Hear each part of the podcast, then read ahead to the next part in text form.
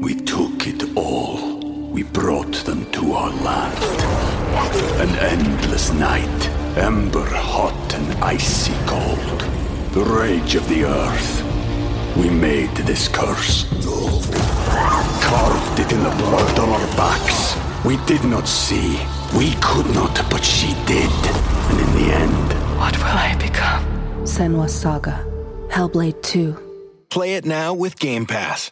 All right, here we go. Episode 9 and 10 of Mozart in the Jungle. Haley, she's got her own journey, and then we got Rodrigo with his own journey, and I, as a person, as a human, don't even know what to make of it sometimes. I love when we have the intersection of creativity, but then also the human interaction of love and how you move on from that. And out of all the AfterBuzz shows that I've ever done, Mozart in the Jungle just takes me to a certain place, and I'm very glad that we're going to take you to the end. Season 4, episode 9 and 10. Let's get into the after show right now. You're tuning into the destination for TV superfan discussion, AfterBuzz TV. And now, let the buzz begin. Ah. The familiar song. Take it in a little bit. Take it in a little bit. I'm a little sad. Absolutely. How could you not be? Anybody who was invested in this show from season 1 and where it went, season 2, 3, and 4. 4 was that healthy mix of relationship also that we hadn't really seen. So much of it in the earlier seasons were... you know, how we negotiate creativity with the business side of it, and sometimes art does get compromised in that way. Yeah. So when you have all of those elements that we love from season 1, 2, and 3, and then you mix them together with a relationship, almost challenging to watch because it was so darn good. One of the favorite shows that I enjoy doing here at AfterBuzz. So let's start right now. Kind of going to be goofy because I'm bummed it's over. But anyways, first of all, my name is Ronnie Jr. and I've got one of the strongest co-hosts you'll ever find. Aw, that's very kind. Linda Entwee. And we also have our third co-host, which you will not see his face, but you will hear his angelic voice. In the booth we have tonight... what's up, everybody? My name is Anthony Becerra, and I am the eye in the sky. I feel like that. He was about to start rapping for a minute, but nonetheless, Anthony, thank you. We love that you are the engineer because you watched the show. What are yours and Linda's overall thoughts of moving out of those two really strong episodes, being 7 and 8, and now we have our conclusion? Deflation. Also, I'm just, I feel like Rodrigo got the short end of the stick as to, like, the writing-wise, as to where he was heading. But I think that's okay, because I think they're setting him up for, like, a Season 5 exploration for sure. And Haley was is just in the right spot, and I can't wait to see where she goes from there. Overall thoughts, it was fantastic. I enjoyed these episodes. Yeah, I agree. I think that... definitely season 4 was all about Haley and her growth, and I think that was an important contrast because season 1, 2, and 3 has always been about Rodrigo. So it was nice to see her flourish and finally get what she wanted and what she's been driving herself for. And, you know, unfortunately, you know, the relationship stuff took a side note. Yeah, I feel like we've seen versions of this story on, you know, movies and other TV programs or whatnot, but never done in this way.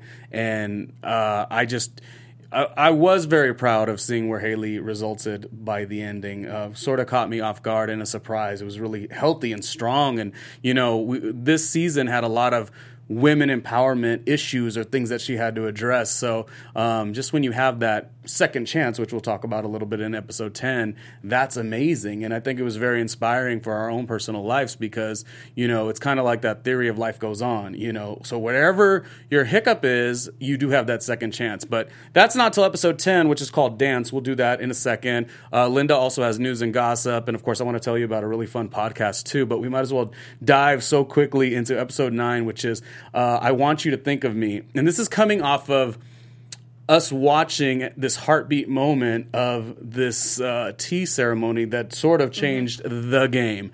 Now, I don't know how you guys watched it, but us three, Anthony, Linda, and myself, we watched it each double episode at a time. So 1, 2, 3, 4, 5, 6, you know, and so on. And so I was so excited to get back into the viewing of it because this left me hanging like, what's going to happen? Yeah. We start off on I Want You to Think of Me was episode number 9 with the youth orchestra. We see a blip of that. My big takeaway from that portion of the opening portion of the show is that Rodrigo just wasn't really ready to start dealing with anything. He was throwing himself into everything, but he wasn't. We took it all. We brought them to our land. An endless night, ember hot and icy cold. The rage of the earth. We made this curse. Carved it in the blood on our backs. We did not see. We could not, but she did. And in the end, what will I become? Senua's Saga, Hellblade 2. Play it now with Game Pass. And exactly present. You know, he was with the youth orchestra. He was go, go, go as always. He also referred to Maestro Rivera quite a bit, and he was giving the explanation of what Play with the Blood was to the youth orchestra. Linda, what I thought was... Yes. Do you have a note? Yeah. Okay. That's episode 10. No, we revisit it too, but in the beginning of I Want You to Think of Me, episode 9, we start with it, just briefly. Because this is the moment that he says, oh, do you guys want to know what Play with the Blood means? And it was a story about Maestro Rivera, but the funniest thing, though, is that he didn't say the same story that he's been telling. He's always said Play with the Blood meant love, but in this way that he was reciting it, he started to say Play with the Blood was more of, with the fingers, because the fingers that got damaged. The only reason I really bring that up is because it made me think he's been using this term Play with the Blood because it meant love when Haley was so prominent in his life. The moment Haley's not prominent in his life, he's now saying Play with the Blood was sort of some other thing with Maestro Rivera and how his hands physically, had gotten hurt. I just thought that was the funniest thing, as far as him not taking ownership of what was going on. Like I said, just a very brief blip of that, so we don't really have to stop down too much on that. Linda, I wanted to talk a little bit about Gloria and Thomas. Yeah. So we have Gloria and Thomas negotiating Hesby's piece. I thought that was fun to watch. Yeah, I thought that was a great way to reintroduce them back to New York. So, like you said, they're coming back from Japan, and then Gloria walks into her office. Thomas and Hess are there, and they're basically fighting for this premiere piece. Yeah, and I'm loving Hesby and his... wild side and his, because I had watched the episode and I didn't realize until a little bit later that everything that Hesby maybe you've already mentioned this in last episode, but everything that Hesby says about his piece and how he was sort of complicated with it and he brought it to the grand piano and it was in all these little napkins. That, to me, when the series was all said and done, I was like, oh, that represents everything that Thomas has always been saying, that good performance, good aspect of performance is going to be within destruction. It's just something I pieced together at the end. I was like, right. Oh, how funny that they kind of match. Yeah, absolutely. Because you almost look at Hesby as like kind of a crazy guy. Yeah, you're absolutely right. But that's what Thomas has been instilling in everybody. He instills it in Haley, maybe just in a different way. Right. We also have Gloria and Thomas basically call it quits, and that's based on who is going to take the piece, who's going to actually take the Hesby piece. And I think also Gloria felt she felt disrespected, but she also felt like, Thomas was going behind. Mm-hmm. I mean, I guess they both went behind each other's back, though. Felt a little betrayed, I guess. Yeah. But it resulted in them wanting to sort of call it quits. But I did love the scene, you guys. I loved when Gloria, in her classic, like, let me just get things done, because she is the executive director, and she's so used to problem solving. She almost doesn't think on emotion. She almost just thinks on problem solving. Okay, this is a problem. Bam! I'm going right to the Guggenheim. Oh, but I loved seeing Thomas track her down, and I'm sure you two did as well. That was so cute. Yeah, it was really cute. An important moment for me in this episode was when Gloria takes both Thomas and Hess down for a walk to Rodrigo, and Rodrigo's still shaken up from the breakup in Japan. And he's struggling to get the orchestra to play with the blood. Mm-hmm. And I thought it was funny because in that moment, Hesby thought that that music that he was playing or conducting was amazing. He called it a dystopian nightmare. And it's what he wants his own music to portray because it's terrifying. But what was crazy is that Rodrigo wasn't doing this on purpose. He was just so broken that he wasn't in the moment. And that, I thought, was a big moment for this episode. You're actually right, and I'm glad we spent more time on that because, yeah, that was the moment that everything did seem like it would go in the favor that it should have went. Right. But Rodrigo openly said, no, I'm not even ready for the piece. Yeah, he says, give it to Thomas, and Thomas is kind of like, yeah, give it to me. And then in that moment, she breaks up with him over the Hesby thing. Yeah, because it was important to her, but I think like the bigger thing is it was important for people who are going to have the integrity with the piece, and that's Rodrigo saying, I'm not good for it, you know. And that's the one thing that we always can be really happy with Rodrigo, even though he's shaky-bakey on a lot of things and his decisions. If it doesn't speak to him, he's going to make a, not a rash decision, but he's going to make a decision. No, rash decision. Yeah, because he sees people. Yeah. Because he sees Mozart and all these people. So you're right. That really did piss her off. And that's why I think she did have that, you know, bolt right over to Guggenheim, because that was sort of how she rationalized it. Correct. And then another important component was seeing Haley and Lizzie having this box wine street sidewalk party. And it's the first time they're talking about Rodrigo and realizing that, hey, they haven't spoken since Japan. And we hear Rodrigo say, when he was talking to Gloria, hey, I've been calling from everyone's phone. She's not answering. And there's a reason why she's ignoring him. And so that, those two contrasts from coming back from Japan, Haley just not doing anything, and Rodrigo conducting, but conducting poorly, that sets up the entire episode 9 and 10. Yeah, how they like handled the same issue, but they handled it completely different. And where they end up. And well, within even what you're saying about Lizzie and them being outside of the apartment and just enjoying, you know, the sisterhood of the friendship, which I love because we all do, because Lizzie is so honest with Haley. We also find out in that moment that it's weird because, well, it's not weird, but we do find out that there is a need for a sub oboist. So it's almost like we're going back to season 1 in some ways. Yep. How did you guys feel about that? Were you prepared to see Haley jump right into it? Did it seem like classic Haley, or did it seem like just how did you guys take that? I thought that Haley wanted, like she said, she wanted some normality and she wanted to go back to how things were. So it made absolute sense that she would sub as an oboe because that's what she was doing before all of this conducting and travel and relationships and all of that. Yeah.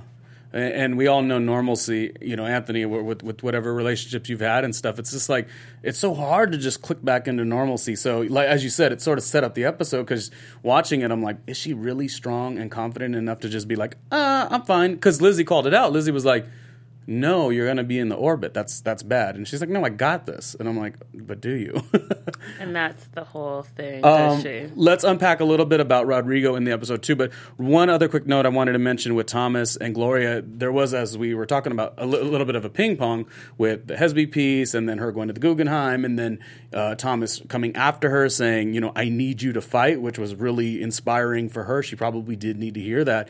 But a really interesting part for me, though, is everything seems to be going okay, and Thomas learns that there are union violations. It's basically a non-union orchestra with union players, and this is obviously, you know, evident that this is a Gloria move prior to their reconnection, but at the same time, it really leaves Thomas completely out of the situation.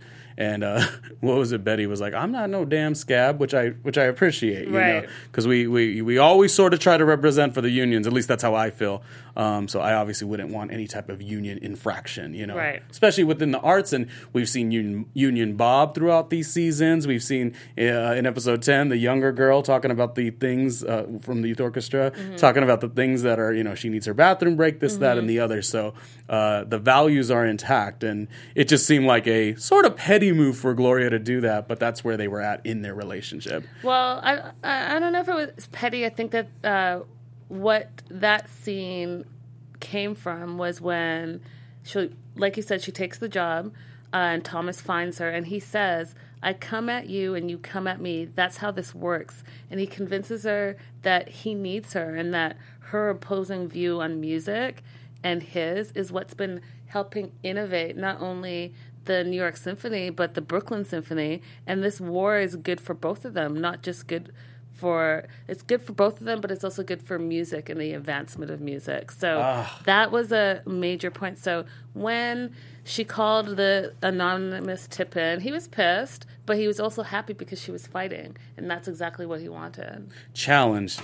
That's what I'm saying. It's like Thomas just represents discomfort, and that is the way you're going to have your artistic integrity always intact. So you're right. That was such a really strong ping-pong back and forth, and Thomas really was my guy these last couple episodes. Like, I really, like, felt the fuel of everything he had to say, and, you know, as we'll get to episode 10, like, he was so proud, you know, and it's almost like sometimes he's looked at not negatively, but he is like this loud mouth, you know, almost like grumpy guy. And, you know, even when he went to the Queen's Phil, it was like, you know, they kind of joked with them. Oh my God, I had to take 3 trains to get over here. You know, it went within his like negative, dark persona, but he just makes so much sense in the end. He really, really does. Yeah. What do you guys want to think in terms of Rodrigo? So what I took from it is his very first focus was the orchestra. The dystopian nightmare. We did cover that already. He obviously talks about the oboist, and he's yearning for Haley. He makes no mistake about that. He's very open about that. Can I touch on that? Sure.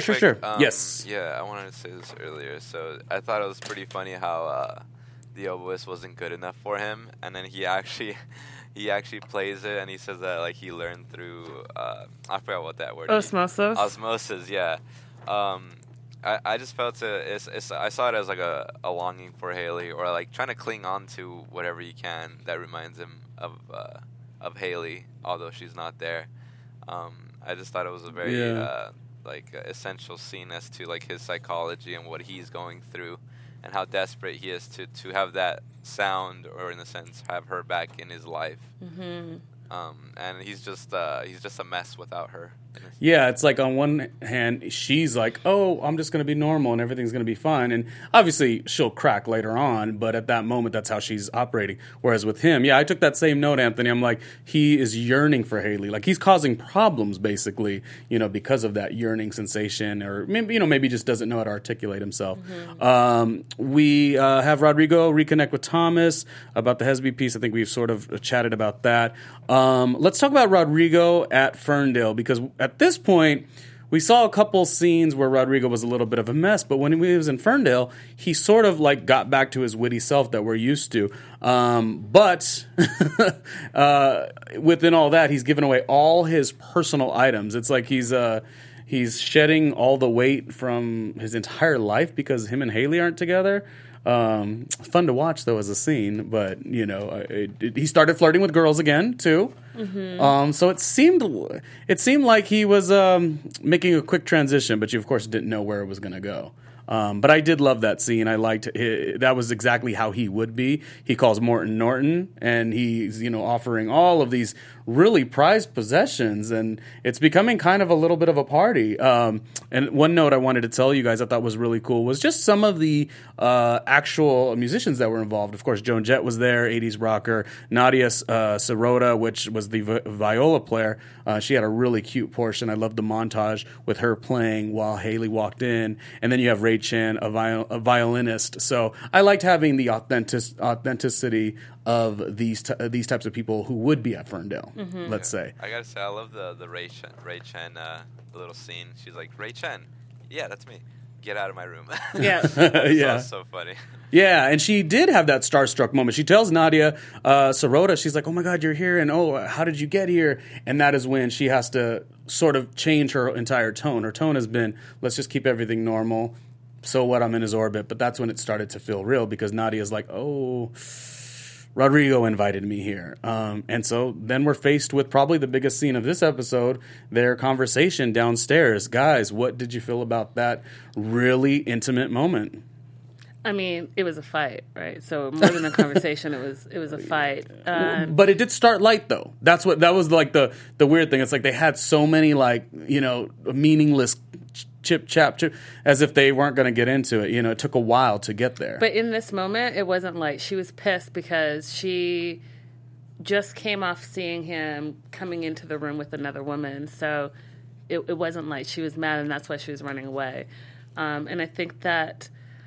For Rodrigo to tell her that she's never going to be a great conductor if she keeps listening to him, her dad, and Thomas, and that she needs to play with the blood. And then she basically curses at him and says, I play with the blood. And that moment was so powerful to me because that's what it all came to, this moment between her being an oboist, following her creative life, and then trying conducting, all of this stuff. And she's really trying to figure out her own style and way.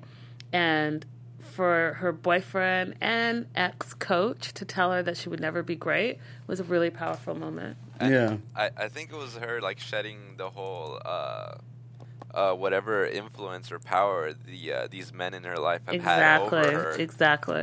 Because when she the person she looked up to, Rodrigo, tells her you will never be a great conductor. You will never be this because you don't play with blood. You just listen. I took it as in she just cares about what other people think of her. Validation.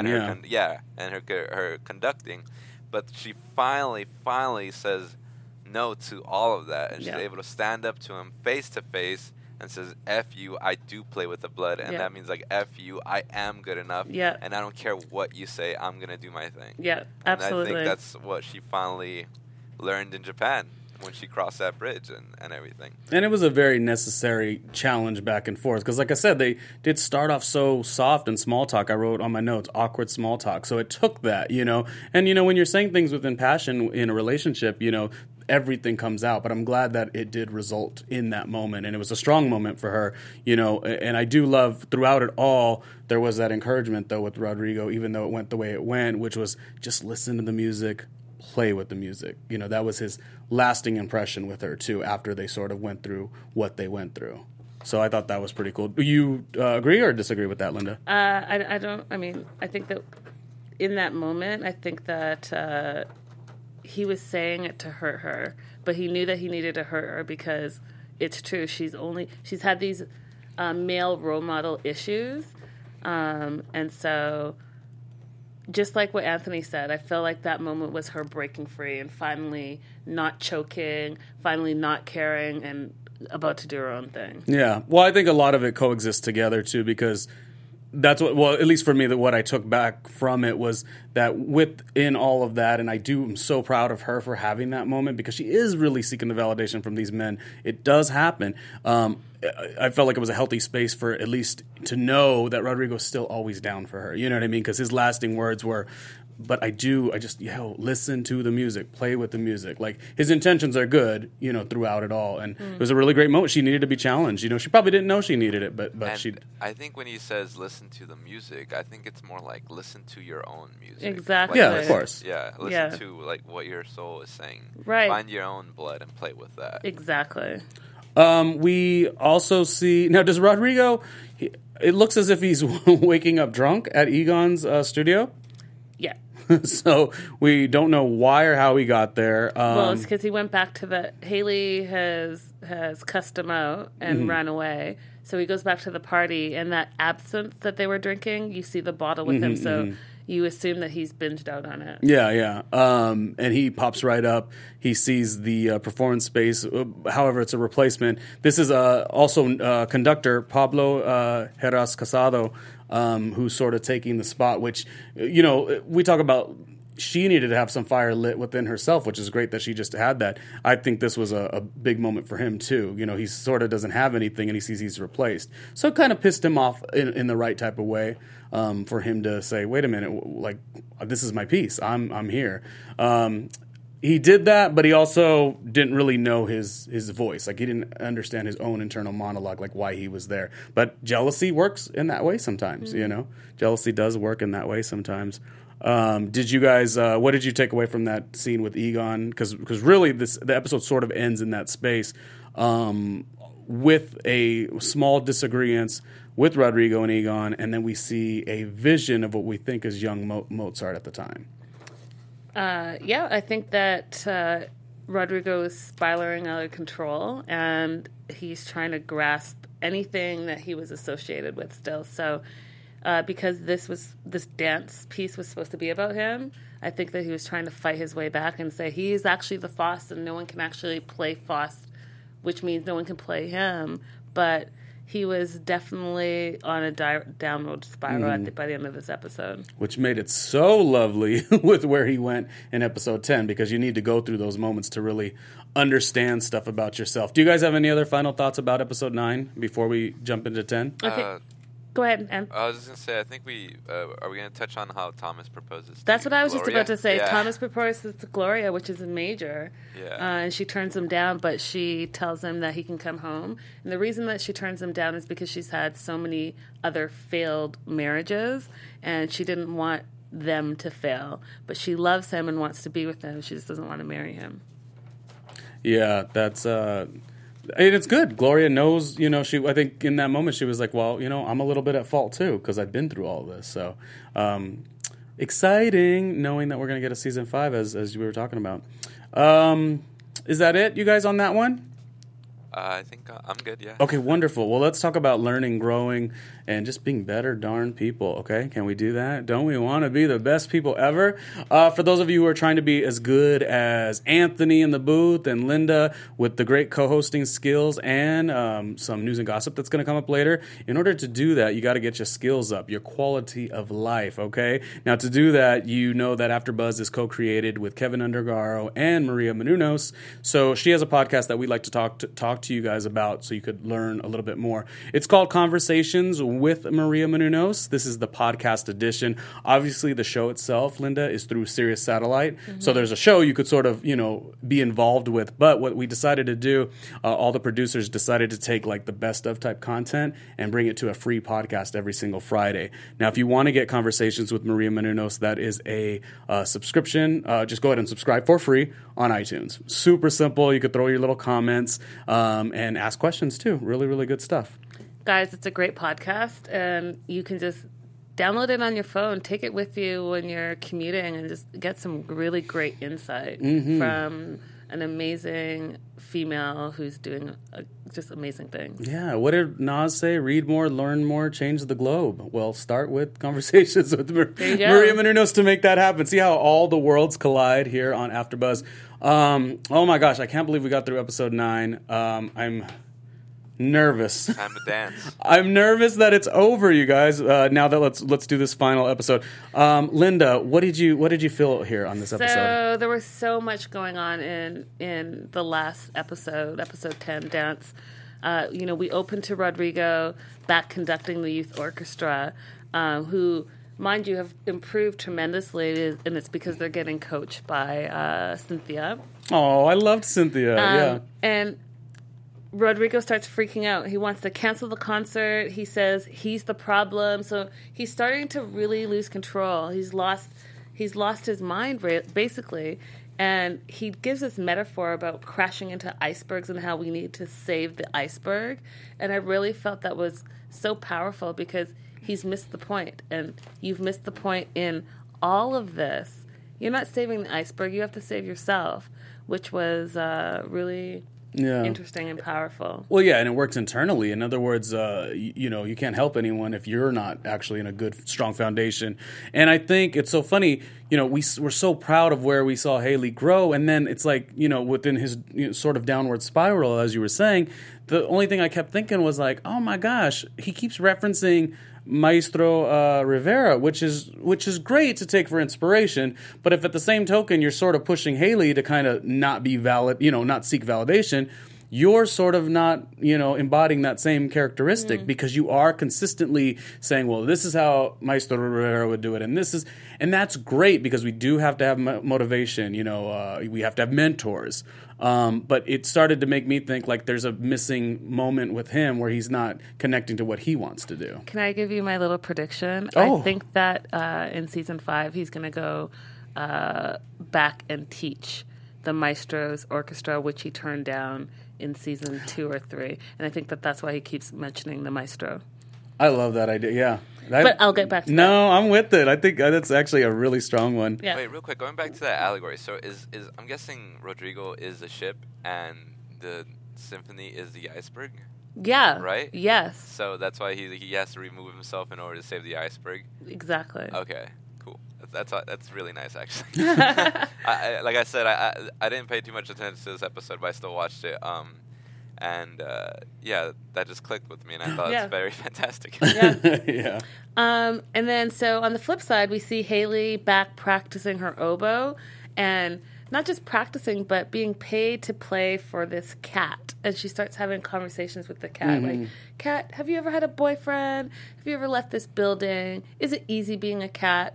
When again, it's not about the cat, right? It's about her. And is it easy being creative person, an oboist, a conductor, her breakup with the boyfriend, Rodrigo. Even little things like paying her bills, taking on a job with the elite, to play. I mean, obviously that's not why she does the oboe. She wants to be more, in the symphony or conduct. But, it's kind of like that mix between, well, this is what pays the bills. I have to go to a rich woman's house and play the oboe for. Well, I think she's just bringing it back to the beginnings with subbing and taking these side jobs. That's what she did in the earlier seasons, and I think that that's what she's trying to do, just to have some normalcy in her life and to pay the bills. I think that I was thinking that a lot too, and I don't even know if it was specifically this episode, although they touched on a lot of going back to the roots of the show really, but even a couple episodes before, I think it was prior to her, when things were going good in Tokyo still, it hadn't really crashed as bad as the tea episode, the tea ceremony episode. But there was a lot of references to the earlier stages. And I think this episode and the other one made me think of like how we were introduced to all of these characters. Mm-hmm. And like you say, we've not really seen, since maybe season 1, Haley, teaching, I think she was teaching the rich kids at one point, and all of these, heavy things in order to make her dreams come true. Right. And it's so beautiful to see because you have to do these things. And it's almost like she regained her dreams. Yeah. You know what I mean? Mm-hmm. This episode felt like a reset button pretty much, but like only for the first portion, because then at the end it's just like, it's so much, it's far more advanced for the stories. For the stories of our characters, like where they were at the... It's kind of like a reminder of, remember where they were at the beginning of when you started watching the show? Yeah. By the way, by the end of this episode, it will remind you you're 4 seasons in, and they have grown tremendously. Except for Rodrigo, I don't know. I don't know. It's still that one's still up in the air. I'm not sure if he has learned anything. He's questionable, but we'll touch on that later. Oh my gosh. I love that point. And that is the way life goes too. I think we all, if even all 3 of us, we could recollect times in our lives where if we look back a couple years, on some levels, I don't want to say making the same mistakes, but we're reliving a lot of things, and we're being re-inspired and kind of being taken back. At least I'll speak for myself, I guess. But then you're like, wow, I am mounds ahead of where I used to be, but there's a lot of similarities that connect. And so I think it's a healthy vision to reflect. That's how I took this episode quite a bit. What did you want to jump into next? We have... I guess Gloria's meeting with Fukumoto and Betty about the donation being off the table.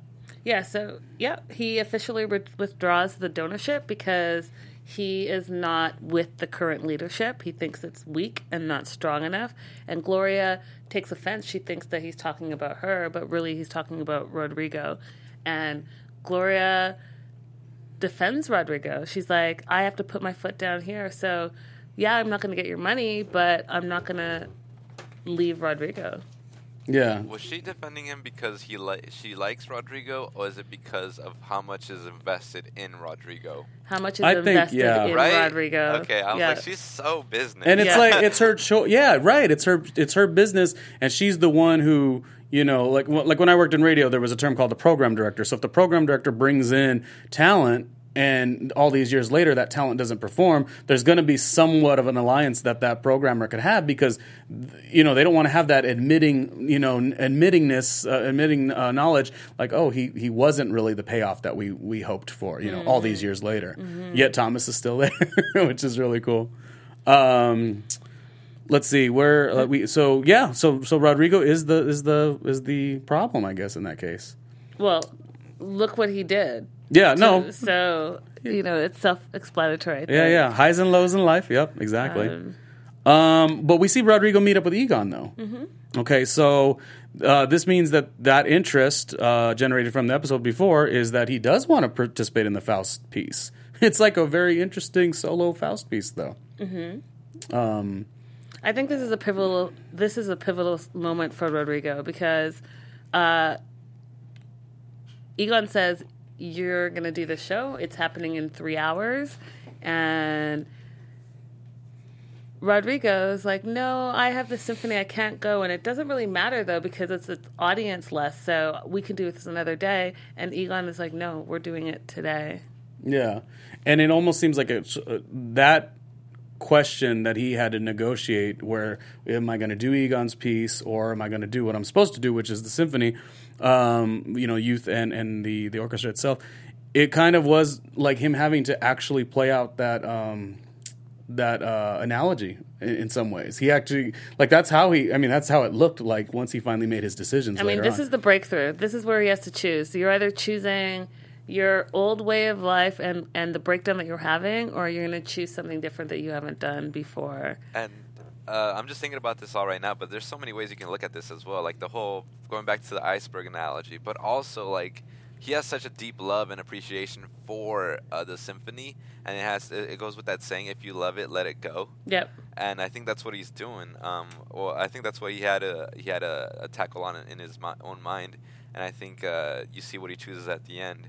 But I just had a little problem. Did the episode give enough, I guess, like, did it convey that language enough for us to see that he's having that ponder in his, like, he's having that contemplation in his mind? Because to me, it just kind of felt like, oh, I'm going to go choose Egon's thing. And he just gives like, there's no scene of him thinking about it. It's more like he just, off screen, he just chooses it. And then you just see the scene where he's talking to Union Bob. No, he's talking to Pavel to give the note to Union Bob. And I kind of wish I would have seen more of that contemplation of like what he was going to pick to be more effective when he actually picks. What do you think, Linda?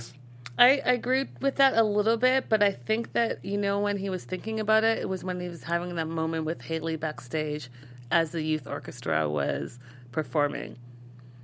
Because you know how they had that? Do you remember that? Yeah, I do, actually. So they had a lot of back and forth looking at each other and then averting each other's eyes and then small talk banter. And I think in that moment, that's when he was deciding what decision he was making. Okay. Yeah. And then the other thing I think that was important as well was when Egon says to him before he leaves for the youth orchestra, "You are the most innocent narcissist I know. Stop being so grown up before you get trapped." And that's important for when Rodrigo made his decision to leave the symphony. Yeah, that was pivotal. One of the more pivotal. So maybe that's another additional portion of that moment where, you know, he's making the decisions even if he's not like contemplating them too much. It's like people are saying words to him that speak so strong to him, and that's how he creates his actions after. And we have to remember why he got chosen to lead the New York Symphony. He got chosen because he conducts outside of the box. He's a forward thinker, all of this stuff. And if you remember back to season 1 and 2, those were the things that people thought he was a superstar for. In season 3 and 4, we start to see him get very comfortable. We start to hear people say, "Oh, you're getting old." Well, and then hear in Tokyo, Rodrigo is dead, and that's sort of the symbolism of all of it. Which is what I was going to. Yeah. Oh, okay. So it's all of it. This is the moment. This is where he really is realizing, you know what, I don't want to be stuck in this trap box. So it goes back to the vision he had when the vision, the Thomas vision, pretty much says that you're comfortable. I believe it was Rodrigo who said that he was comfortable. Yeah. And then Thomas was like, "Dude, you don't want to be comfortable." So it was a New York Symphony that has, like, in a sense has kept him bogged down and has, like, taken off his edge in a sense, and I think that's why they say Rodrigo is dead, because his edge is now gone. Yeah, I think they made a comment about his hair too. They're like, "That's the Rodrigo we knew." Yeah, when he cut off his hair and he made it shorter. Yeah, and also it has to do with losing his muse. So now what I'm starting to see is that Rodrigo has been put in this box when he used to always operate outside of this box. So that dance at the end is him breaking out of the box. You got it! Yeah, and finally getting back to, like, his own, like, center of, like, who he is as a person. Exactly. Yeah, and we've been seeing that the entire season because he's having these moments where Mozart is like, I came here... I think this was episode 2. I came to, out of all the people, you were the one that I came to. And he was disappointed in Rodrigo because that was those earlier stages of what we saw all season, which, you know, prior to this ending, that he was losing his edge, you know. And that's, we saw different visions come to him, you know, with Liberace also. Like, everyone sort of testing him because he was not giving us what we had grown to love, you know. I mean, in that defense of him a little, he was gaining other perspectives of his life, which was love. So that's how do we mix all that? That's the really challenging part. Beethoven's Fifth was being played by the youth orchestra. Hesby's piece was beautiful. I loved Hesby's piece. Do you want to talk about it being led up to the? No, go ahead. No, you could. Do you want to jump in on the note that? Because the reason I passed up, because we already sort of talked about their meeting backstage. Okay. And another little interesting note is, how about even the young boy, too? He was even making sort of a jab at Rodrigo. This just goes to show how Rodrigo was so out of it and not connecting with people. Because he goes, oh, Cynthia, how's your hand? He sort of dismisses what Cynthia's answer is, which was a little weird to begin with. And then he tells the orchestra, oh, you guys are all, the youth orchestra, you guys all look great. It's like a phony connection almost. So then he goes to talk to his little guy, you know, the guy that he's been doing the waiting tables for and everything. And it was that, was it Ricky? I think is his name. Mm-hmm. It was Ricky who was the one who said, yeah, we'll be fine. Cynthia takes care of us. And I thought that was another big jolt to Rodrigo because it's like Rodrigo sometimes doesn't realize he's not showing up. Right. You know? Yeah, absolutely. So that was another backstage thing that I thought was a little interesting as well. But I was happy for Cynthia, though, to get a little shot there, you know, because we've been sort of wondering where she was going to land, you know, within her bigger goal is to actually be playing. But, you know, You have to do different things in your career, especially within the conditions you're in as well. Well, I think that Rodrigo said something very powerful to her. So these 2 episodes were just so, if you listen to the words, there was so much going on. So he says to her, injuries help heal things. And he's talking about her wrist, but he's also talking metaphorically, about... Metaphorically, yeah. Did we have anything else we want to say about the backstage, Rodrigo and Haley? I know there was a little commentary of like, yeah, just keep it simple, stupid.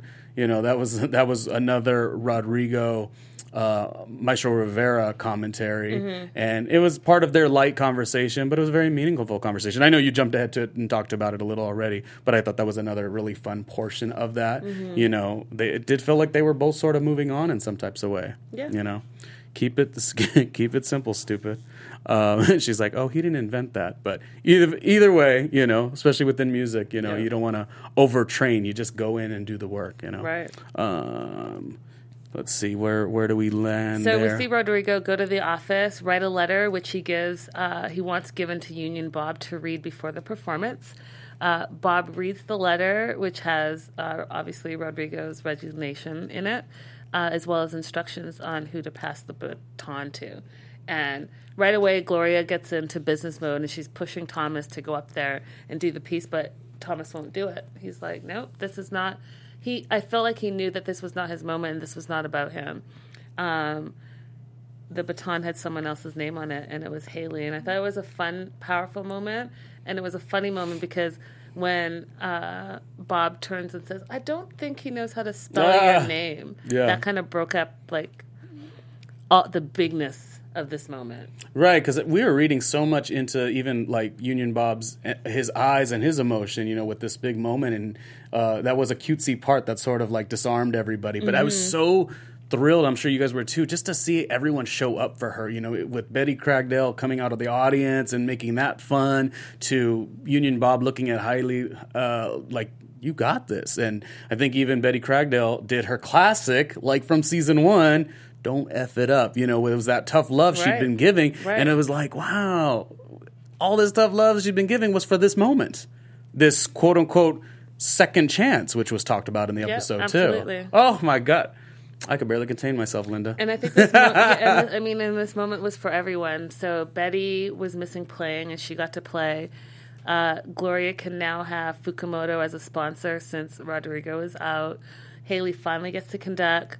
So it's a win-win. She was living, too, yeah. It's a win-win for everybody, and it's a reset for everybody to reset and move forward in their dreams. Oh my gosh, I love, this is just a side note, I love Betty Cragdale when she looks at Fuku and she goes, oh, you want to see a little, I don't know what the innuendo, I can't recall what the innuendo was, but it was something about, you want to see me blow the oboe. It's just really fun and cutesy and classic Betty Cragdale. So it just, as we look into season 5, I'm like, oh my God, I want so much more from her. Yeah, when she goes up, she tells him, now you're in for a treat. Yeah. I thought it was hilarious. Yeah. I feel like I don't know, there's portions of Betty Cragdale that's in all of us, I assume, or at least with me. So I thought that was super, super fun. How did you guys feel about this ending, though? Like, just the complete ending, like the dance that you were talking about. Are we there already? I think we are. I'm trying to double check. I'm really trying to touch and taste this episode, but I think we are. I'm trying to think of anything else. Well, go ahead, Anthony. I just want to touch on, like, what got me, like, tearing up was when Haley sees a video of Rodrigo congratulating her and saying that she's the best and how she just breaks down instantly. Yeah. I thought that was, like, really powerful moment because, in a sense, she kind of always, she gets what she wanted where she couldn't get it from anyone else. Like, she couldn't get it from her father. She got it from Rodrigo, although he's not her boyfriend anymore. It's still such a valid gesture that she feels from him. Yeah, because he was part of the vehicle that led her to this place. So yeah, absolutely. You know, seeing his genuine interest is going to be fantastic. And I thought the scenes were done really well too. You know, when we see Rodrigo return to Egon, and Egon's asking, "What made you come?"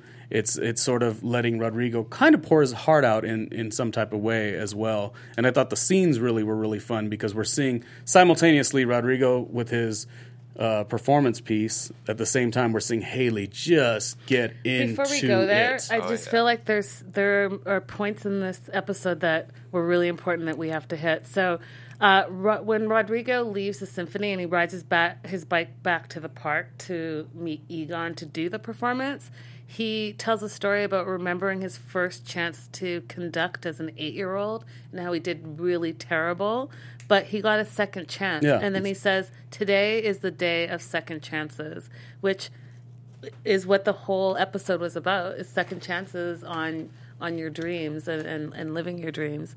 And I think that another important part before he starts his performance is when Egon tells him that there are going to be no dancers. It's just him. And he says, but I work with people. It can't just be me. I need people. If not, I'm nothing. And then Egon tells him, well, then be nothing. Very, very powerful moment because this leads up to him breaking free and being able to do this performance piece without an audience, without Haley, without the symphony, without his muses, all of those things. This is about him rediscovering himself. So I just feel like we can't not mention those things. You're so right. And I actually had a thought earlier while you guys were talking about that, and I had that same sentiment about that same line where Rodrigo tells, what's his name, Egon, about how he's nothing. I missed that line, but like in general, I was like, this is a man who's always been surrounded or worked his art through people. Yep. But he's never been able to work through his art through himself. Exactly. And he's never been able to, in a sense, face the realities of himself. Yep. And this dance is him just finally letting go and kind of accepting, like, his personality in a sense, and like how he's finally like, I shouldn't be able to have these people in my lives because of how destructive I am. And I think that's what that dance also represents, is like how crazy it was. It's just how, like, what's that word?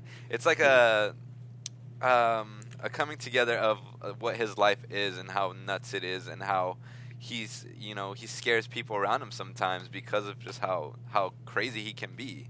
And I think that dance is a mirroring of him realizing that he has to go at it things alone, and he can't have those people there anymore. And be able to be comfortable with being alone. Yeah. You know, because that's the biggest part. That's the part that he's just not comfortable. And if you remember from seasons before, he talked about how he never sleeps alone. So this all is a culmination of all his issues and really getting to the core of what's going on with him. And that's why that dance is so freeing. You know, that's why we really felt it in that way. It felt very footloose kind of style. You know, like that expressive dancing of like letting go. And I really appreciated it. I didn't know how I felt at the beginning before we started talking. I told you how I was confused, but now I'm like, I'm happy. Yeah, I'm happy where it's at. I am too. We all want to see each of these characters grow. And there's so much to learn. You know, when you think about like the term that Rodrigo told to Haley, you know, which means keep it simple, stupid. It's like I remember in my head I said, oh wow, there's such a simple answer to something that Rodrigo overcomplicated, and that's sort of at the end of the episode as well when Mozart is talking with Rodrigo, and you know Rodrigo sort of embodied all of what you just said, Anthony, and they're having this conversation over the Requiem, and it's like, oh well, was the Requiem really, you know, not complete because X, Y, and Z? And then lo and behold, we as people, we internalize so much or, you know, come to these conclusions that may not actually be there, when in the truth of the story was that the Mozart vision was like, no, the reason that it wasn't completed was just because my second or third son spilled ink and we had to recompose the piece. So that was a little interesting at the end as well. That's the whole point to me of not only setting up season 5, but the whole point of the season 4. So when he's sitting with Mozart in the park and Mozart reveals the real reason he didn't finish the Requiem, it was resetting Rodrigo. So he says, I was nearly done, and my second son purposely spilled ink all over it, and I had to start over. So Rodrigo is purposely or not has blown up his career. He's in a state of limbo right now, and finally doing this dance and breaking free allows him to start over, which is like that's how it ends. And it's time to get to work, as Maestro Rivera communicates, too. That's it. He says, what are you going to do? And he's like, yeah, but what do I want? What do I want to do? And that's the end of the episode. So, again, I think what was interesting for me is that everything in these last two, 9 and 10, they had double meanings. And you really had to pay attention to what he was saying. But still very beautiful and still super powerful, and I'm going to miss it. I'm going to miss it. Not being on and binging. I mean, it's always like these are not our lives, but you just find so many ways to create such a relatability, or at least I do. You know, I'm like, oh my God, I've seen that, or I've seen that issue with somebody else, and it's that common denominator of like where you want to go with your creative endeavors, but what are the roadblocks maybe you're putting? I guess that's why at the end, me realizing that the Requiem turns out it wasn't this big thing that Rodrigo and people had interpreted. I know in my life I've created stuff. I've created, oh my gosh, this and all these problems. And then lo and behold, if I just go with this philosophy of keep it simple, stupid, you know, it might actually be something that can be given a second chance and you could just move all the way through. So gosh darn, this freaking show makes me feel good. Obviously, you too as well, Linda, I could tell. It's a great show. There's something I've been like trying to formulate throughout this show as well. Gotcha. Okay. I kind of want to go into why Rodrigo is one of the best conductors and one of the worst at the same time, in a sense. Okay, because we all know he's great at symphonies. Like, he's great at conducting symphonies and orchestras. But he's also really great at conducting everyone's lives. In a sense, if it wasn't for Rodrigo, Haley would not have been where she is right now. As well with Thomas, if it wasn't for Rodrigo, he would not have been where he is as well. And also with Gloria. So he kind of like wraps up everyone, like whoever didn't have direction, he in a sense gives them all direction as to where to go with their own, in a sense, music of life. Mm-hmm. Gloria is able to fire him. And she sees more promising talents in Haley. I guess that's what's like, you can infer from all that. And Thomas, he touched Thomas way back in the day when he knocked him out from the New York Symphony. And also Haley, he was able to conduct her to be the best conductor that she could be, and brought her up to be able to conduct the New York Symphony as well. And can you believe that? That is so fantastic. Yeah, he's to hear. So he's like not only conducting orchestras, but he's conducting like people's lives in a sense that's so unconscious to himself as well. Well, he presents an innocence about him on some levels, and I think that might be one of the things that rubs off and pushes people in that way. Yeah, you know, because of his demeanor. I just think that he reads people well. I think that he knows what people need, and he knows when to push them and when to not push them, and that's part of his magic. And now it's his time, possibly. And that's where I draw the conclusion where he's the worst conductor of his own life. Yeah. Yes. Yeah. You're good for others, but meanwhile, do we have time for news and gossip, Mr.? I just want to do two things, Anthony. Yeah. I want to do the Lola Kirk. So we're going to be on hiatus till who knows when. So there's a couple of things to keep you going if you want to see Lola Halili. Or Haley, I should say. Can we pull up her music video? Let me just hit this drop. AfterBuzz TV News. Oh, well, now it's official. I love it. Now it's the real news. All right, let's do this. Let's go. So Lola has a debut album due later this year called, one of the songs is called Monster, that will appear on it. And it's a song about wanting to fit into the world. And she shot this video while in Japan, filming in the day for Mozart and filming at night for her video. And she filmed it with first-time director Liz Koi, who is also a writer on Mozart in the Jungle. So convenient.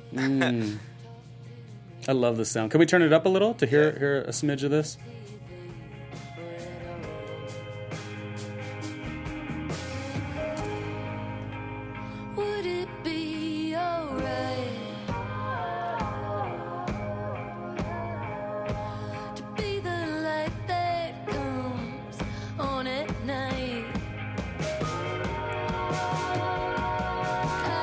Love it. So, guys, if you love this, starting in June, she will be touring with an Australian band called Middle Kids as their opening act. And if you're in Los Angeles, they will be here June 26th at the Lodge Room. Yay. I like the eclectic energy of that sound. It almost takes me back to like a 90s feel in some way, too. And she couldn't be a better person for this moment. And how about that, to maneuver a hit show and then also maximize your time by, you know, having your art be visually demonstrated in a music video during your night shoots, you know, type thing. That's pretty cool. And probably what made the video so darn good, you know. Yeah. Did you have any other news and gossip, Linda? Do we have time for this one? Oh, yeah, go right ahead. Okay, so the Paola Prestini. You say it better. Say it, Anthony. Paola Prestini. Yeah, I love it.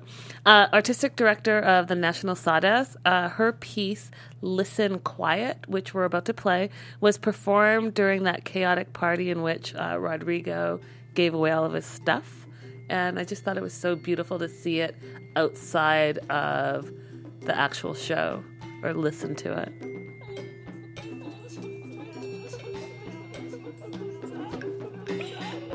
So really, if you close your eyes, you can picture the chaos.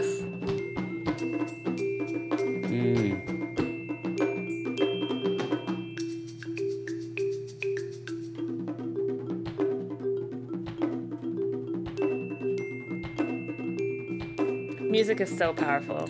So powerful. I love the way it's interwoven into this series, and there's a lot of great performances also at that venue too. So that's absolutely. This is, you know, very credible in that way. That was great. I liked feeling that after we watched this series. Right, and then last but not least, Caroline Shaw, the composer, violinist, and singer, who we saw a few episodes earlier in the season. She actually won a Pulitzer Prize in 2013, and the song that she premiered on the show was actually a new piece. Oh, okay. Fun facts. And it just ties so together so well, you know, from the Lizzie saying, you should try a female composer, and what Haley did to think outside the box, if you will, to go outside of her home and say, we want your... just all of that bit of news like ties in so nicely. Guys, what are your last thoughts of the series? How are you left here in this moment, Linda? Or Anthony? Is that like predictions or... Well, I just wanted your general feelings of it, you know, but we could do predictions, yeah. I'm down for predictions. Kick the button, Anthony. There it is. And now, you're AfterBuzz TV predictions. Are you going first, Anthony? With predictions? Yeah. Sure. I really want to see where Rodrigo's going to go. I love your prediction that you said earlier, actually, Linda. I was hoping you'd save it for right now. If you can expand on it, that'd be great. Okay, I can. But yeah, I would love to go back to Mexico and see Rodrigo just... I don't know, I want to see him grow out, a huge, scraggly beard and just be all mountain manned out and just be, teaching kids in Mexico. And for some reason, they have to go and get him back. I don't know why. They have to get him back to New York, and he's going to, fight him. And then it's going to be no, we need you back here. Maybe it's Haley that goes after him. Maybe we do a time jump, and we see Haley, and she's, a super awesome conductor on the same level as Rodrigo. That's exactly it. And maybe Rodrigo's trying to make his way up, work his way up, or maybe just working a new passion. I want to see if Gloria actually hired Haley for the New York Symphony. I hope she did. I'm sure it's implied. I want to see where Betty and Fugu, if their relationship, because I love that actor ever since I saw him on Heroes. Yeah. So I'm I want to see him, more of him. He's a great dude. Yeah, I think that's all I got for all that. Yeah, I'm just going to jump off of that prediction as well. I think that what we're going to see is Rodrigo in Mexico, back to his roots, back to finding himself. And I think he is going to teach that youth orchestra. I think he is going to grow out his hair, and he's going to reset and come back to one. And I think that... Haley's going to be amazing on as the conductor of the New York Symphony. I think that she is going to be a superstar. And I think that somehow, some way, they're going to need to work together. And that's how their worlds are going to collide again. Yeah. But they'll both be at the same level, both amazing conductors. Yeah. And whatever piece it is, they have to work together. So they go get Rodrigo to come back to New York. Or she comes and they film because, they really like location filming for the show. Yeah. So I wouldn't be surprised if they all went to Mexico again. I think it'd be really funny if, Haley gets her own assistant that's similar to... Well, not similar to... It was similar to how she was to Rodrigo. Oh, yeah. But it's, a guy who looks like Rodrigo. Mm-hmm. I think it'd be hilarious. That'd be hilarious. And you make the mate. Geez, you guys, those are great predictions. How does one top that? But I kind of do feel... That would be fun to see a little bit of a jump, because we've seen so much in her journey. And so for us to jump into the next season just as, the next day type thing, I kind of wouldn't mind a time jump. I think that would be really fun. I think that'd be exciting. I think that would open up our hearts to maybe how does she negotiate the success with her career, this thing that she's always wanted. And, if we, which we all sort of feel that Rodrigo is going to go somewhere, specifically Mexico, but somewhere, where does that leave Haley with relationship? Does she feel lacking in some way? Does somebody come back into her life, other men that she'd been involved with, or does that not even become an issue for her? Does she get on this one track, plane ticket type thing where she just goes and is this great, conductor and female at that, which we haven't seen. And that's, it could be really, really cool. So shoot, the show could do whatever they want. I don't really care about my prediction because I am in it to win it. And I want to watch season 5. So I don't really care. I'm down for it. You're down for it, right? I mean, obviously, I love the show. Yeah. What do you guys think? Let us know in the comments. Let us know what you think season 5 will be about. Yeah. All right. I guess that's almost time for us to go. My name's Linda Antwi. No, that's Linda Antwi. I'm Ronnie, and I am at randomly RJ. Did you think that was cutesy at all? Did you like it? I thought it was funny. Did you? You didn't chuckle though. I know because I wasn't expecting it. Oh come on! We got next season. We gonna chuckle, Linda. Come on. All right. I am Linda Antwi, and you can reach me on social media at Linda So Girly. And Anthony, how did you come up with that Instagram? First of all. Oh, it's a long story. We don't have time for it. Oh, okay. Well, season 5. There we go. Yep. I actually laughed my A off. I was like, dude, you messed up. I'm reading a cue card. I was like, what'd you do? Oh, yeah. My God. My name is Anthony Becerra. You can find me everywhere at Tony B. Tony _TonyBTONY. underscore. Love it. Do you have any other comments for like the viewership and the people online and stuff? Watch it, you guys. I know that it's a hidden gem, but you'll love it. That's what. Watch our after show. Word. I was going to say that. It's like, pass this on, because I always have a struggle with trying to tell people how great this show is. So yeah. I feel like because people love consuming shows and binge, let's get people to learn that like anybody who has a dream, whether it's like becoming, you know, working in investing or you know, whatever your job is, or being a great mother, those principles will tie into this show. All right, Anthony, I guess we got to go, huh? All right, bye everybody. Guys.